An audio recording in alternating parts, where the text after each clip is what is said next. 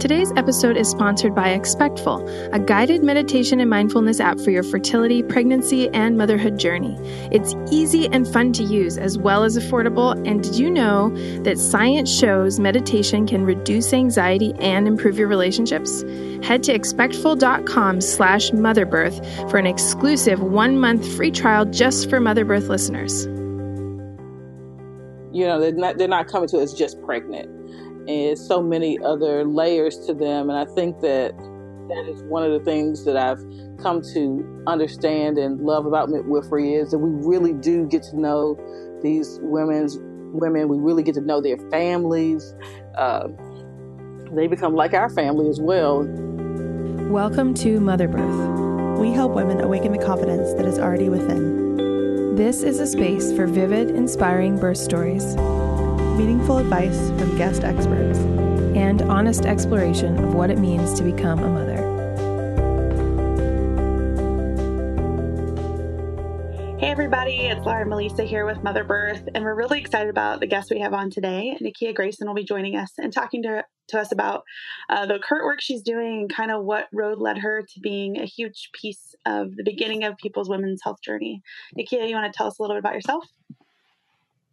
Hello. Well, my name is Nikia Grayson, and I'm a certified nurse midwife who lives and works in Memphis, Tennessee.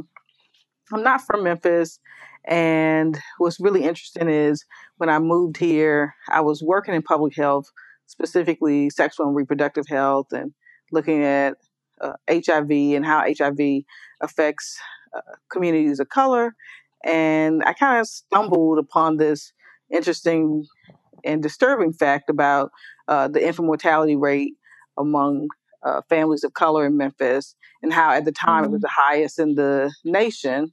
And mm-hmm. it kind, I kind of started doing some research and realized that uh, this was so pervasive in the community, and so I really wanted to see what I could do to help. So I moved from being a public health practitioner and an anthropologist to deciding to be a nurse midwife to provide to be yeah. able to provide care to families. So it was just it's a really interesting journey.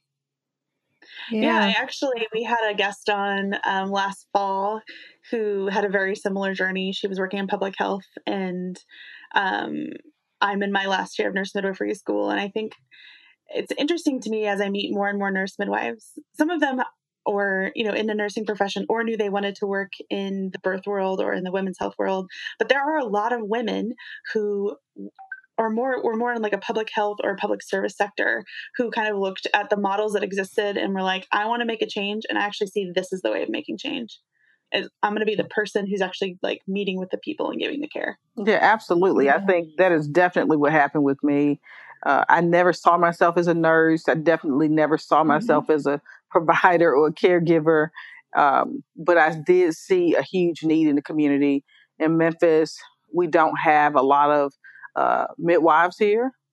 Mm-hmm. Um, we definitely don't have a lot of nurse midwives. And so when I made this decision, I realized that uh, it was going to be like a, a, a, kind of a battle to bring midwifery to Memphis because, um, well, that's even, what we're going to call this episode. Yeah, bringing midwifery to Memphis. Yeah, bringing midwifery to Memphis. You know, and and really making it more mainstream. There are a few nurse midwives here, uh, but no one really knows about the midwifery community here. So the work that we're doing at Choices is really uh, groundbreaking in the sense that one, we're trying to definitely uh, bring midwifery to the forefront uh, in Memphis, but also to integrate midwifery into the healthcare system here in Memphis and provide people with options. You know, you can, you know, you can go see your OBGYN if you want, but we also want you to have the option of having a midwife, the option of where you choose to birth, if you want to birth at home, if you want to birth at the hospital. And now, you know, choices uh, is building a birthing center in the community. So it'll be the first one, and we're really excited about that as well. That's that's so exciting. I mean, it, when you reached out to us, I think that just you know really piqued both of our interests. The thought of you know doing that in a community like you said that that is has struggled in in so many public health ways and really particularly with you know maternal maternal issues and i think that um, there are so many so many factors that play into that i'm i'm curious kind of in your personal journey you know you have this this sort of revelation where you realize where you want to position yourself to make the biggest difference. And then as you were on this journey of you know getting um, you know doing your education to become a certified nurse midwife did you at any point along the way feel like oh no this isn't this isn't going to be what I thought it was going to be. It's not going to make the difference that I thought it would. Or since you've been practicing, have you had moments like that? Or have you felt like really, really affirmed that you, you know, moved in the right direction? Uh, I think I felt both. I think, mm, um, sure. I think the pathway to midwifery is extremely hard. Um, the pathway to becoming uh, a, a midwife is just has a lot of challenges and barriers. And then, um, so I felt like I had to really fight for it. Like it was. What are some of those? What are some of those barriers and challenges for people that are listening? Yeah, I think that some of the barriers are um, one finding the program that works for you. Finding a. Uh, mm-hmm. There are not a lot of midwifery programs in the country, and in Tennessee there is one at Vanderbilt University, but if you don't go to Vanderbilt, there are not a lot of options in Tennessee. So I went to Frontier Nursing mm-hmm. University. Mm-hmm. I had a great experience with Frontier. I was very happy with um, with my distance education with Frontier. But then the next barrier became finding places to practice. To actually train. Yeah. I mean, that, that's a huge problem right now. Uh, there aren't a lot of uh, places for nurse midwifery students and then to try to find a space in Memphis for me was um, well, I wouldn't say it was a challenge because I the hospital that I worked at did have a about two or three midwives, and they had agreed to um, to let me do my preceptorship uh, there. But the problem became, you know, getting that paperwork done and um, finding the right training opportunities for myself because because I did work at the mm-hmm. hospital. Um, I think that that experience was it was almost like I, I already knew what to do there. I had been a labor and delivery nurse there and on, the, on the labor and delivery for, floor for three years, but the the experience that I was looking for was something that was a little bit more organic and a little bit more uh, midwifery, I guess. You know, um, I don't think mm-hmm. that I thought that midwives were, I, well, I'll say that the midwives that they weren't practicing in the way that I wanted to practice. It wasn't a, to me, a community based right. midwifery program that was uh, seeing women and having these uh, more organic relationship type care practices. You know what I mean? Like to me, midwifery care is mm-hmm. relationship based and to me, uh, yeah. being in the hospital was more clinical, and so I was like, oh well, this isn't this isn't what I wanted to do, but not in the fashion that I wanted to do it. So I think that that was uh, mm-hmm. uh, like more full scope or more. yeah, spectrum. I didn't feel like it was a full spectrum type yeah. uh, midwifery experience, and so mm-hmm. to me, some days that made me feel that uh, my decision was not the best decision. Um, but I mm. had a vision of what it was I wanted to do. So I kind of pushed through and uh, with the idea or with the hope that my vision could come to life if I continued, you know, uh, that I could make it come to life for myself. So, uh, and then, you know, once I started practicing, you know, Choices is a uh, a reproductive health clinic in Memphis that is a small clinic, but it's a really powerful clinic in that Choices is truly meeting the needs of those in the community. The way Choices came about was it was a um, it was it began in 1974, uh, shortly after Roe v. Wade, and it was a first trimester abortion clinic that was a cash pay clinic mm-hmm. and uh, didn't accept insurance or anything like that, and the evolution of choices has been really interesting. It was interesting to me because it started recognizing that the community had other needs. And so mm. they started providing mm-hmm. different type of healthcare services based on the community needs. So started seeing LGBTQ persons who needed healthcare or started providing healthcare for persons who were HIV positive. So it kind of evolved and it was still doing, you know, the first trimester abortions, but it became this comprehensive reproductive health center. So when the mm-hmm. executive director said that uh, she wanted to provide women with all the reproductive health services they needed and and prenatal care and birth were along those lines as well uh, it was just because they did not previously provide prenatal care or midwifery care or or no services. no they never provided prenatal care or birth services so this was our uh, okay. first year doing this and uh, it's been received actually really well and it is so how did you connect with them uh, well you know i knew about choices of course and uh, the, i knew the executive director and some of the folks that worked there in the community uh, because of the work i did with uh, reproductive health work I've done in the yeah in the community. So we kind of moved in the same circles. Memphis is a big small town, so um, we all yeah. know each other. and uh, Rebecca Terrell, who's the executive director, had heard that I was in school to become a midwife. And so we were both at a midwifery conference together uh, in Atlanta a few years ago. And she was like, let's go to dinner. And we went to dinner and she kind of outlined where her vision was, which was to make this comprehensive reproductive health center that had these, you know, birth options, um, and to put birthing suites into this new 16,000 square foot building. And at first I was like, are you crazy? These people, this is crazy. This is a crazy idea because there are no models like it. Um, and so as we talked yeah. a little more, and, and it makes sense. I mean, the same women that they're servicing for abortions are the same women who have babies. And um, so right. we are just providing them with non-judgmental, high-quality care, and that's what she said she wanted to do. And I was like, okay, well, this is radical enough for us to even pull it off. So um, we we just set forward and said we're gonna uh, see how it go, and we're gonna make the path as we go because there, like I said, there were no other or there are no other clinics uh, or uh, private clinics that have midwifery services. So even when I was graduating, there were no midwifery jobs or opportunities in Memphis. No other uh, place besides the hospital that had a, a you know handful of midwives there employed midwives in the city. So um, mm-hmm.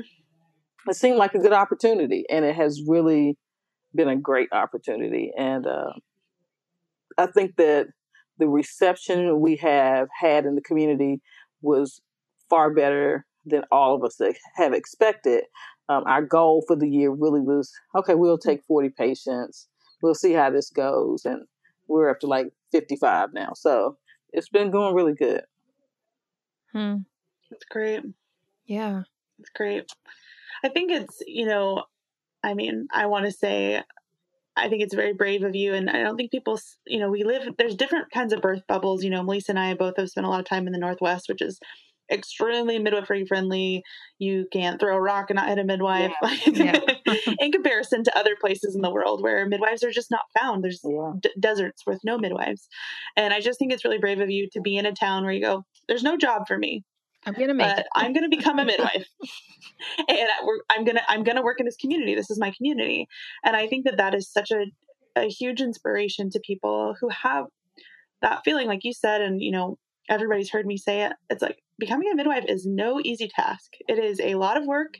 It is the system is not set up for you you know, and not that I mean, medical school is extremely hard work, but there's lots of systems to oh, yeah, set they have lots how that support. thing goes. So you enter medical school, you get accepted to a program, and you you are on the train. And unless you decide to get off the oh, train, oh, the train will keep going in your direction. Yeah. Midwifery is like, I'm going to need you to build the train. I'm going to need you to gather the coal. I'm going to need you to shuck it in there, and some amazing midwife is going to help you do that. You're going to find someone who's going to help train you out of the goodness of their heart. Most of them don't get compensation, some do, but most do not and they are going to help you start the train so you can get on and get get to your destination, yeah. which is becoming a midwife. And so, I just want to say, you know, to you, it's very inspiring to me that you you are in a midwifery desert, and you're like, but I'm an, I'm going to become a midwife, and you know what, a job a job is going to I'm going to make a job or I'm going to find a job. Yeah. It sounds like it kind of happened at the same time. A job was made for you and you found a job that really fit what you were really aching for. And, you know, I think, you know, we haven't done a lot of talk about choice or um, abortion, providing abortions in the show. It just doesn't come up. But I think it's really difficult sometimes for people to hold space for that in a birth world and in a yeah. in a world taking care of mothers. But I, you know, personally have been very inspired and convicted by the, what you're saying exactly, which is a lot of women who have abortions also have babies, and why right, can't they absolutely. be cared for by the same people? Yeah. And why can't that be a part of their family planning story? Why do we have to put these, you know, why do you have to go to separate clinics? Why do you have to go to different people? Why do you have to separate these, you know, parts of your journey or your story? Um, and I love the idea that you're in a community where you're meeting right, whatever it women, is, whatever, whatever you come be. to the table with, we recognize you as um, being valued. Uh, we see your humanity. We understand that um, sometimes we have to make hard decisions that nobody wants to make. But I think one of the things I love about where I work is right. is really, really um, important to us that we provide non-judgmental care. And um, one of the biggest things mm-hmm. that mm-hmm. Uh, we are really uh, doing in the community is showing people that you that it's okay. Whatever decision you make is okay and we're mm-hmm. going to support you in whatever decision you make so of course you know on the bo- abortion side they get counseling and when they go to the counselors uh, the counselors tell them about mm-hmm. all of their options all of their options that is very mm-hmm. important that you have a choice to you know eh, uh, you you know what your choices are so that you know they tell them about all of their options and if they meet someone who says hey i'm not sure what i want to do they pick up the phone and they call me or they call my mm-hmm. practice partner and they was like, hey, can you all come and talk to her about her options if she chooses to continue her pregnancy and what we can offer her? And we do. And then we have some who choose to continue the pregnancy and we help them with that. And then we have some who choose not to. And the clinic is there to help them with that as well. So um, I think it's really, um, it's really great. Yeah. Yeah. Mm-hmm. And we and we know like the research shows that when women actually have continuity of care and when they have these care provider relationships that they can trust throughout their, you know, childbearing years, you know, through their reproductive health um, journey, it's it changes like what kind of quality of care they are able to get. Like if they know that they have somewhere safe that they can trust to turn to, then, you know, when they're pregnant again in the future, they will actually be more likely to come in for prenatal care as opposed to, you know, not doing that and and and then suffering in different ways. You know, I think it's I think it's so powerful. Yeah, you know, it's I don't think I realized how important this work was going to be until we, I really started to do it. I think um, in a lot of ways, midwifery is romanticized. And, you know, this idea that you, oh, you are a mm-hmm. midwife, you care for women, they have babies, they're so joyous. Uh, and it can be joyous, but this is really hard work and it's really hard yeah. to uh, to hold space for women um, and to hold that space and and to support them in all of their experiences uh, because they bring their whole self to their care. They don't come and uh, just you know they're not they're not coming to us just pregnant. And so many other layers to them, and I think that right. that is one of the things that I've mm-hmm. come to understand and love about midwifery is that we really do get to know these women's women. We really get to know their families. Um, they become like our family as well. And so uh, that that relationship, that trust that's there, that's formed. I don't think you can form it in a five to seven minute visit. So I I think that what yeah. we're doing is definitely transformational. We have a a great uh, group pregnancy uh, model as well, in which where every Wednesday night we get together, talk about different topics. Sometimes they want to. We have someone come in and do you know, like pregnancy dancing. We do all sorts of really interesting things. I don't do the dancing part though. Uh, my practice part is the dancing, but uh, I have other skills. I have other skills. Uh, the dancing part is not, not not you know high up on my skill list, but. Uh, and and you do this like in cohorts of of women that are you know in the same trimester is that how the groups work yeah we do we do it in cohorts we invite we invite all of the ladies, so uh, regardless of their uh, what trimester they're in, okay. because we find that they are able to help some of the uh, ladies who are uh, more newly pregnant. They answer a lot of questions for them. Um, it's just it becomes mm-hmm. a very mm-hmm. we build these very organic relationships with people, and um, it seems to be working out really well. Yeah. And now we're forming this postpartum group because no one wants to leave care and uh, yeah are you finding that those relationships are existing and sustaining beyond the you know that duration that they're pregnant or immediately postpartum I do. Do you hear people saying that they, you know they're making friends and this is becoming their community? They do make friends, and it does become their community. And what I've also experienced is that now we have these women who wants they volunteer for the clinic now and they're taking ownership of this mm-hmm. this project and what we're mm-hmm. doing and uh, and saying hey i'm going to run the prenatal group or or i'm going to run the postpartum group for you all or you know i'll come in one wednesday a month because we do it every wednesday evening i'll come in one wednesday a month and and do this or and so it's it's we've kind of formed this family, and like I said, they've taken uh, ownership of the care that is being provided to the community, which we love. I don't know that we mm-hmm. saw that part being birthed out of it, but it definitely is um, become a, a huge piece of what it is that we're trying to do. Yeah. We're going to take just a minute to hear a little bit from this week's sponsor.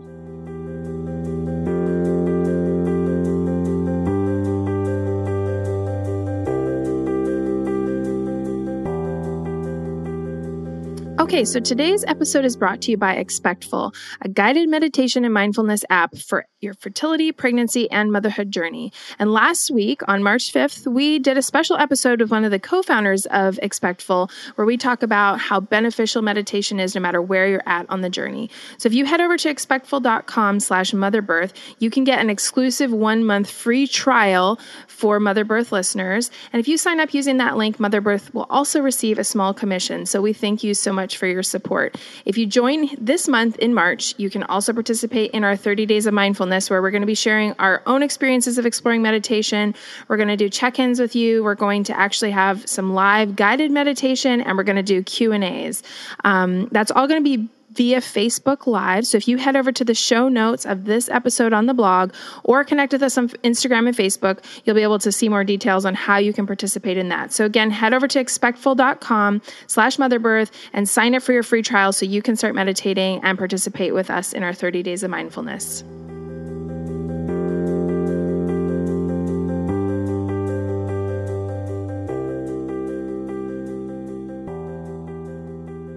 We're going to get back to our conversation with Nikia. So, I have a question for you on kind of the logistics side. How, you know, knowing the the demographics of your community, um, you know, the socioeconomics of your community, how have you guys structured the clinic and and especially, you know, the midwifery services that you've added to this existing structure that's been around since the 70s how have you structured this so that it is accessible to the community and uh, you know on a financial level on a um, you know I, I know you, you've described your facility a little bit but can you kind of tell us a little bit more about how it works and how it works specifically for your community? Yeah that's a good question. So choice is our main clinic um, is about 6,000 square feet. And so when we decided to expand, um, they knew they were going to build a new facility and they bought a piece of land, maybe about a mile down from where the main clinic is. Well, there is a there was a building that we discovered was an old OBGYN building adjacent to the lot that we bought. And so the, the people that were in that building decided they wanted to sell it. And so we bought it and the midwifery services are offered out of that space now, um, which, like I said, used to be an old OBGYN um, building. The So, in adding the midwifery services, and like you said, with the demographics of Memphis, Memphis is predominantly uh, African American city, and mm. the majority of uh, persons who in Memphis who are um, assessing birth birthing services or prenatal care on TennCare, which is the Tennessee Medicaid, and their options are very limited in where they can get services in Memphis. So we recognize that as very important to us that that community ha- have access to different birth yeah. options. So that was very high up on our list of things that we wanted to make sure happen. Of course, the Tennessee uh, Medicaid reimbursement is awful because, of course, they did not take the Medicaid expansion money. But we, uh, amen. Right, which, uh, same in Texas. Yeah, which makes zero, zero cents, right? Zero cents. We're going to pass up on these millions of dollars that we already put money, you know, put into. But anyway, that's another uh, conversation for another It's time. a whole other episode. Right, exactly. so we were very intentional about saying we are going to take insurance and we specifically want to um, provide care for women of color and women, women of color who are on TennCare. And so uh, it's been very interesting. We definitely have the majority of our patients are on TennCare. We have a actually a very diverse diverse group of patients that you know we have some with private insurance, but we also have others um, with, uh, like I said, Medicaid. And what we've done is we we've been intentional about trying to balance that out. Um, to to see if we can get the private insurance to kind of offset some of the uh, costs for the um, for us taking TennCare patients, but we also raise right. lots of money. you know, Choices is a mm-hmm. nonprofit organization. We have a huge uh, patient assistance fund that we were using, you know, for our clinic services before before we added the you know the birth services. So. Uh, and that's just from years of fundraising from, that, that, that exists. Yeah, from years yeah. of fundraising, and so uh, we we fundraise throughout the year to um, to provide assistance to patients in the community. So those patients in the past have been, and they still are. You know, we have uh, we have a, we serve a large transgender community, um, and we help them with like with their uh, hormone replacement therapy. Um, we patients who come in for whatever, even if they're coming in for abortions and they can't pay the full amount, we use a lot of the, the monies from our patient assistance fund. So we raise money throughout the year. And so we've just added those. To birth. replenish that, yeah. yeah. We've just added the birth yeah. services into that as well. So we're just going to continue to mm. plug away with raising money. Mm-hmm. Yeah. I do think, you know, and I, I always, this comes to mind that, you know, obviously years back, The Business of Being Born came out, and The Business of Being Born movie is about how a business can take advantage of women um, by making, you know, more right. of a factory with these outcomes. But I think a lot of people forsake the other side where it's like, there is business that has to happen right. so that babies can get born. Yeah, there's there's um, learning this balance that Nikki is describing so well of kind of figuring out how to see patients who have no no means to pay, um, but can have access to some public services, um, and then maybe people who don't have access to those services, and then on the other spectrum, also seeing patients who can have insurance through their jobs or um, through private pay and can be billed for insurance. All of those things need to exist for um, providers to be able to see women in communities, whatever those communities are. Yeah. I think people are always trying to find that balance, like she was talking about. It's almost like you're looking at an algorithm and you're standing on one foot and putting a tinfoil hat and hoping at the end you hit your budget. Because what people don't understand is you see these, you know, I, I feel like there's been so many things on the internet about how much birth costs and how outrageous it is that hospitals charge, you know, $18,000 for a vaginal birth. And it's like the midwife right. is not getting paid $18,000. Yeah. Absolutely. The hospital is getting paid. And so I think that that's something I, I always like and I like having space in this platform, obviously, to share with. You know, it's not that it's not about the cost in the sense of like how much we get paid or how much this person gets paid in the sense of why we do what we do, but be, to be able to do what we do, we have to figure out how to be oh, open. Oh, absolutely. Mm-hmm. I mean, because we have to take care of ourselves too, yeah. and we have families. You know, I have small children that eat mm-hmm. every day, and so what? Those things are really important. You should try stretching yeah. them further. Right, exactly. You know, my son told me he doesn't like to fast. Okay, so. Uh, but yeah, so I think that my son wouldn't like it either. Right, I think there's a misconception around uh, birth and yeah. the cost and um, and who makes money mm-hmm. off of it. it. Definitely, okay, we know OBs do make more money than we do, uh, but I think that the medical system has made um, it very complicated. And I mean, to the point where yeah. even when yes. you say, okay, I'm pregnant, let me call to see how much my birth would cost, they can't even give you a number. They can't tell you. right. I mean, I know if I go to the grocery store, and, they, and they, will not. I know if I go to the grocery store and I want some milk, it's two dollars and fifty cent a gallon. I don't know if that's true. I don't buy milk, but we know what the the cost of it will be. it's gone right, up. right. Uh, yeah, yeah. We know what the cost yeah. of it will be though when we go and when we get to the checkout. Yeah. And so I and we can decide, oh, yeah. yeah. if we're getting the more expensive milk or the less expensive milk. Right, or, absolutely. And yeah. I was just having this conversation with um, the team this morning because you know we were talking about uh, someone's insurance and their deductible and all these things. They were like, "Well, Nikia, can you talk to her about this?" I said, "Wait, wait, wait. this is not why I went to school. I went to school to become a provider, and." Yeah. what I found now is that I'm not only a provider, but I'm a social worker and I'm a biller and I'm yeah. all these other things that uh, you're an economist. Yeah, absolutely. And um, yeah. And it can be kind of hard. And I think that's why I say midwifery is kind of romanticized as well because people don't see this side of it. So, mm-hmm. yeah.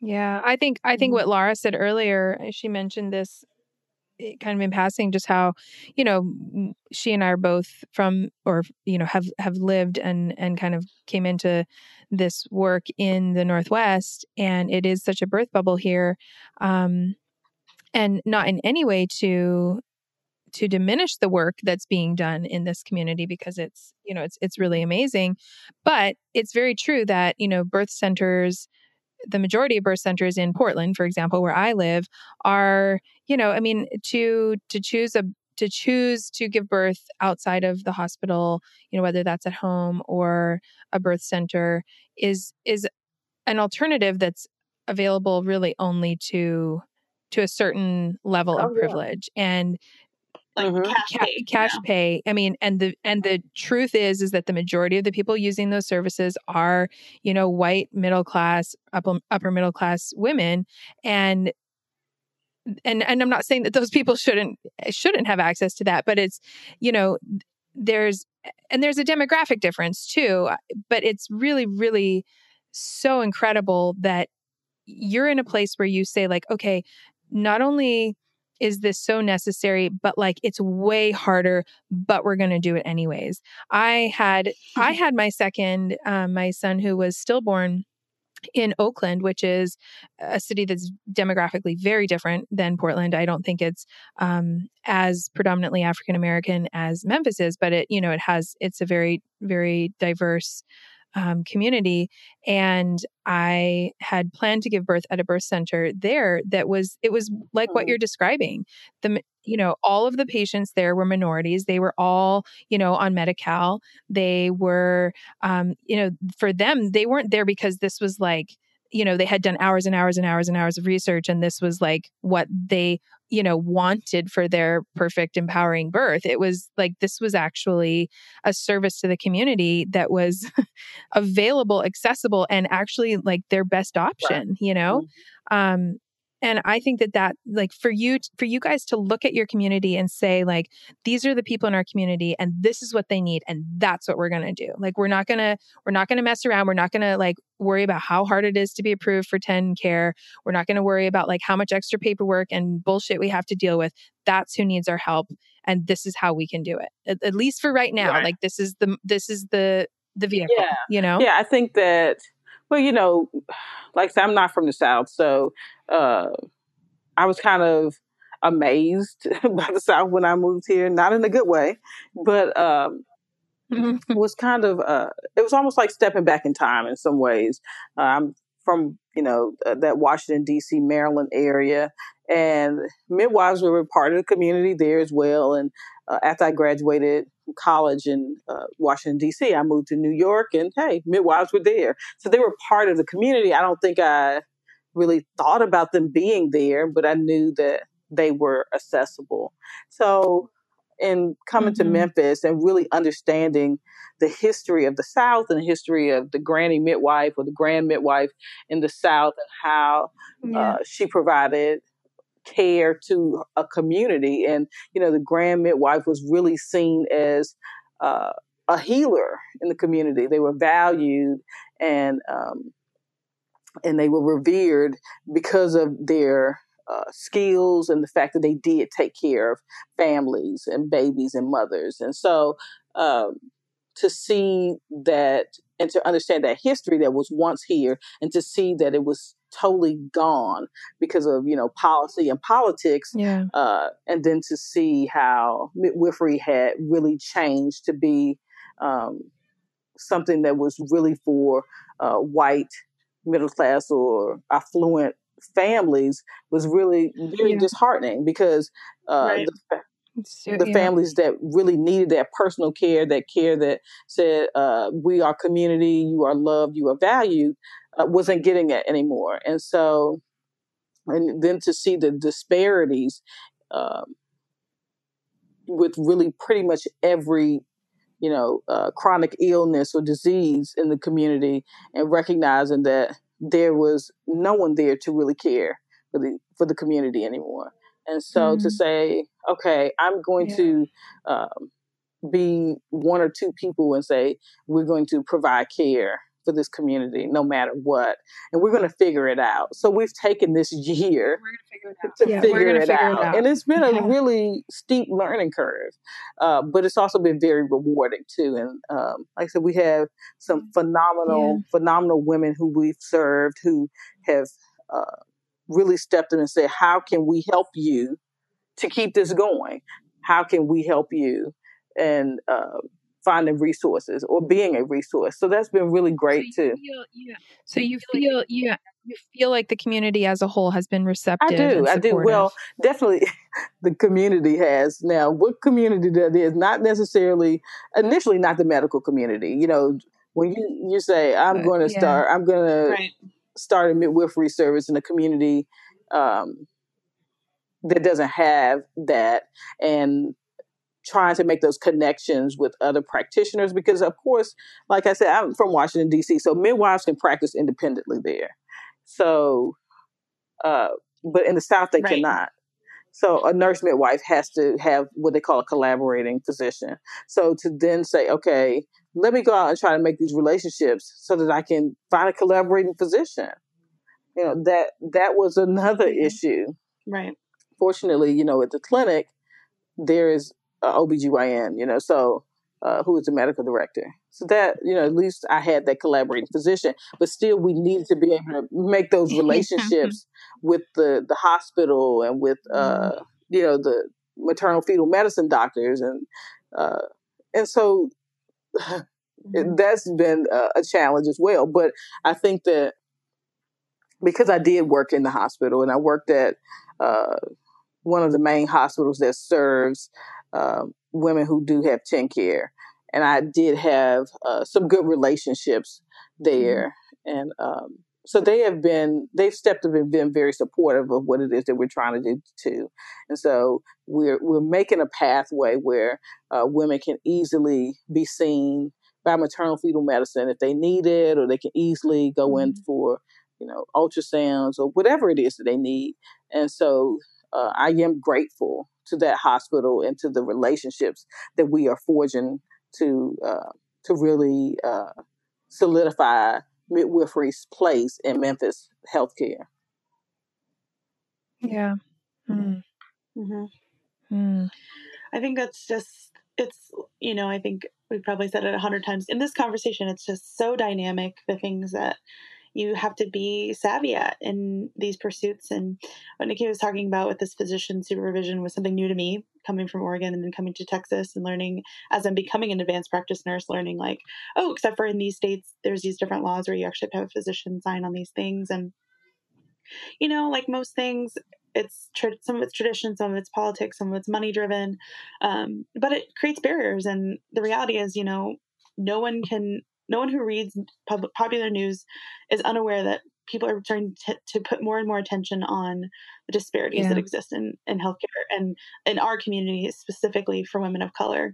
And I think when you look at these examples, and Nikia's done such a great job of kind of explaining what a climate looks like that's not supportive of women of color, which is no choices, no access, and barriers to access. And if you have a community where even if, you know, even women you know, I remember even in Oregon, like I was taking care of, um, before I was a nurse, taking care of a teen mom. And in order for her to get her WIC money, she had to go to a county center. And she happened to live right on the border of a county in Oregon. So she was technically in this one county, but it was a three and a half hour bus trip for her to go there. Wow. And it was just because the the place that she didn't have access to a vehicle and just because it was this one thing where it was literally like if she had lived two streets over, she could have gone to a place that was a 20 minute bus ride away. Right. But it's just the way systems are set up. And so you could like the savviness, this navigating and putting in this work to care for women in that way. How can we figure out how the system works here and like be a part of it and help change it? Right.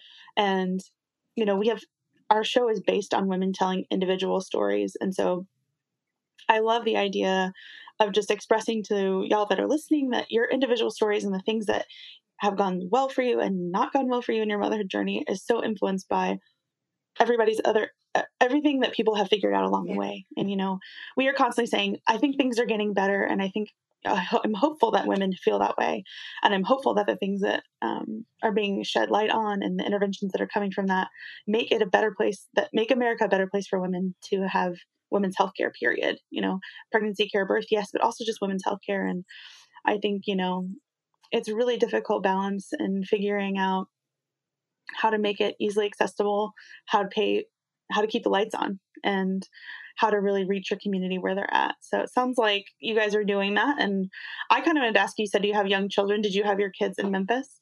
That's a good question. Um I did not give birth to them. Um, I adopted okay. them, which mm. is uh okay.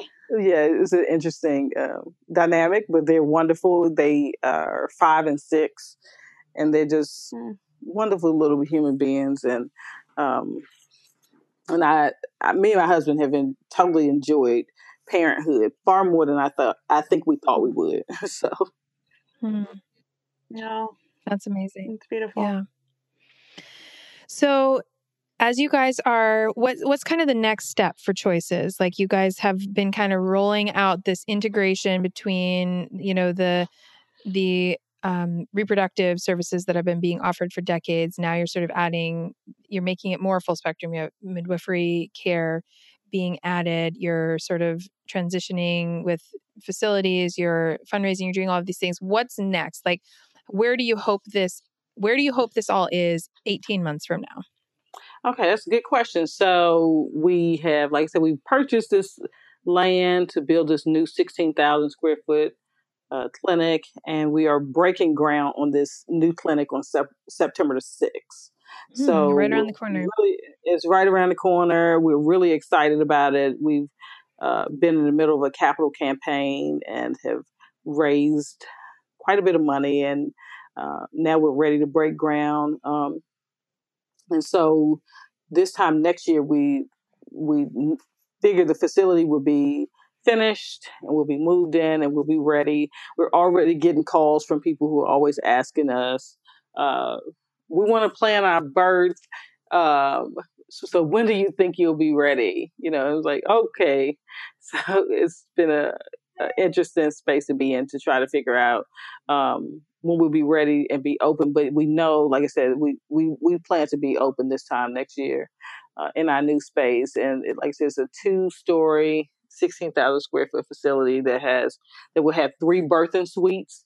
And what's really amazing about this building is that the birthing suites will be on the second floor, and they actually open to like this outdoor courtyard type garden where you can kind of walk around and sit and uh, really enjoy um, the scenery as well as uh, you know have this uh, state of the art birthing suite. So we're looking forward to it. Um, I think that's our biggest plan right now. I think we'll still be doing what we're doing, which is providing uh, services to uh, the community. We'll add different um, prenatal classes, uh, prenatal yoga, and some other um, classes that the community is asking for. We'll continue to do our group prenatal care and uh, and have our uh, robust prenatal groups and postpartum groups going. But uh, really um, partnering with different people in the community and um, bringing them into the fold. Uh, we recognize we don't want to do it all.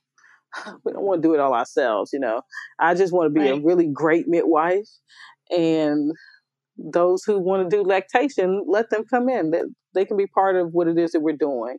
We act we actually do refer out to uh, a few of the lactation consultants in the city. Um, one of the things about our practices, uh, while we provide, you know, hour long prenatal visits uh, after uh, after our ladies give birth, uh, we send uh, a lactation consultant to see them usually, especially if they're a first time mom, um, because we recognize that importance of uh, helping them and supporting them through breastfeeding. Because while breastfeeding is beautiful and it's wonderful and it's natural, it's not always easy. So we try to provide mm-hmm. as much support as we can there, and, and, then we see them quite a few times in that postpartum period. So uh, our hope is to figure out how we can make these uh, services uh, available and more seamless and really to get more persons um, um, on board and on the team to to help us provide those services. So that's hopefully where we'll be in the next 12 to 18 months. Okay. That's awesome. So so two two questions as we as we wrap up and laura you can certainly add something. It doesn't have to be just two questions. Um but um what would you say to someone who, you know, because the people listening to the show are are largely, you know, young, new, you know, mothers and they're, you know, either pregnant or kind of in this transitional stage of life in the first few years of parenting. And so many of them are interested in you know different birth choices and and sort of having the information and the access and the resources that they need to to make the best choices for them and their family. Um, knowing that there's you know such a wide range of communities that people live in and um, you know access that they have is there what would you share with with someone that was um, making decisions about their reproductive health care yeah that's a good question. Um, i would tell them to find you know to, to become part of these mommy groups. It seems like these mommy groups really know a lot more than uh, than most of us. They've kind of researched what's out there in the community and really to ask them about their experience. Ask other pregnant women how was their experience? What did they hope for in their experience? And then what did they actually get? You know, and what uh, yeah. and I think it's really important. And you know, I tell everybody, you know, um, while you may have one thing in mind for your experience, you know, it can change. But I think the the best thing that you can do is really ask people who've already seen certain providers or had certain experiences with certain hospitals, ask them what their experiences were like. And and that kind of can help you to make a decision about the type of provider um, you know, uh, that you want. And yeah. Um, yeah. But I think that what, what we what I see mainly is that the people who do come to us for services have really done their research and they're very well educated mm-hmm. in what they want and what um, and what they want their options to be. Because to me, this is um, it's just very different to choose to choose a midwife or to choose to do a home birth. I don't think people just wake up and say, "Okay, I want to have a midwife. I want to have a home birth." I think they've right. done a lot of homework, or they've also had some sort of experience that kind of led them to that. I really think it's important that you ask other people about their experiences, about their birth experiences, um, mm-hmm. because they can really help you to understand what you should be looking for and what you should be experiencing, and then and you can kind of learn from them uh, which what it is that you don't want, you know. So, uh, yeah, yeah. I always I always think about it this way: like you can't you can't control or choose like what your actual birth experience is going to be like the sequence of events and how it's all going to play out but you can choose a care provider and a, and a team that is going to support and empower you through that and that will make all the difference mm-hmm. no matter what actually happens absolutely absolutely i think that team yeah. is so important i think it's so important to have the right people with you when you give birth and um, for those people yeah. to understand what it is what your goals are and what it is that you're trying to accomplish and um, and the type of experience you want. You know, you don't want people with you who are afraid of you yeah. being in pain or can't stand to see you being yeah. in pain. Yeah. They are like, so if that's your mom, then mom doesn't need to be there with you, you know? So um, I think that's really important also. And a lot of times we don't, we don't choose the right support people. Right. And I know we talk a lot about um, choosing your provider, like you said, is so important. And I loved what you said about asking questions about how did you feel about them in your experience? Because I think, you know, especially if it's your first experience and, you know, we're talking about it, whether it's prenatal care or even just women's health care, you might go to a place that's either close to your house, has a really nice office, or someone told you like something about you just heard about it somehow. But actually asking what was the experience like yeah yeah they yeah they have privileges at this really nice hospital that has really new facilities i hear that from so many people like well i want to see this doctor because they they have privileges at so right. hospital and it's brand new mm. and i'm like right. that is the least important thing c-section right. in my opinion it's like whether the carpet is pink or or they have hardwood floors does not matter it could look like 1960 and they could have the best providers and it could look like it was made like could be brand new and clean and nice and it could be filled with people who have old practice or are bullies or don't listen it's like i always tell people you know does do you feel i mean does, right, do you feel like important. your provider listens to you and you just see people's face right. change like you oh, know, I never thought about that i think about how much i pay i think about how quick they get back to me and Absolutely. I think about how long it is and i think those things are really important and they you know even when I talk to women here, um, they talk about the hospital and the um, the ambiance of the hospital. Or yeah, you know, I'm like, really? I was like, do you know what their C-section rate is? You know, so mm-hmm. those. Yeah, are they going to let you move during yeah, labor? You Can you eat? yeah. Um, you know, it's just yeah. That, mm-hmm. things that are actually going to affect right, your experience. Absolutely. But I don't think that people think about those things until they usually have their second baby, you know, or until they yeah. uh, talk to someone yeah. who's had a different experience. And then they're like, oh, wait a minute, I didn't think about that. Oh, I do want that mm-hmm. type of experience. I do want to be able to move. I want to be able to eat. I want to have a provider who listens to me and who values uh, my opinion and who recognizes that I'm the expert of my body, you know. So I don't think they, they know those mm-hmm. things until they don't have them. Yeah until yeah until you experience mm-hmm. the the lack of those things it's so so stark and so noticeable every conversation we have with women there's this you, almost always this really distinct shift between what happened with their first birth and what they want oh, for yeah, their second absolutely. It's just mm-hmm. across the board you know it's really really striking so my my second question was going to be for someone listening who is just as excited about what you are doing in Memphis as we are, and knowing that you guys are getting this massive project up and off the ground, how can people support choices uh, financially? What you know, how can how can people get involved? Um, yeah, absolutely. That's a good question. So they can go to our website, which is you know www.memphischoices.org, and they can definitely uh, contribute to our capital com- campaign. Um, we do partner with other people in the community, especially we I feel that uh, we're reaching out to a lot of non-traditional partners, people that you know you wouldn't necessarily think that we were partnered with, and providing some really uh, cool services for um, our families. So if they have a service that they think that would be beneficial to the families, they can definitely reach out to us and call us and um, contact us through our website. They can definitely, you know, send send me an email. I don't know if you all post things on your podcast uh, underneath it, but um, definitely.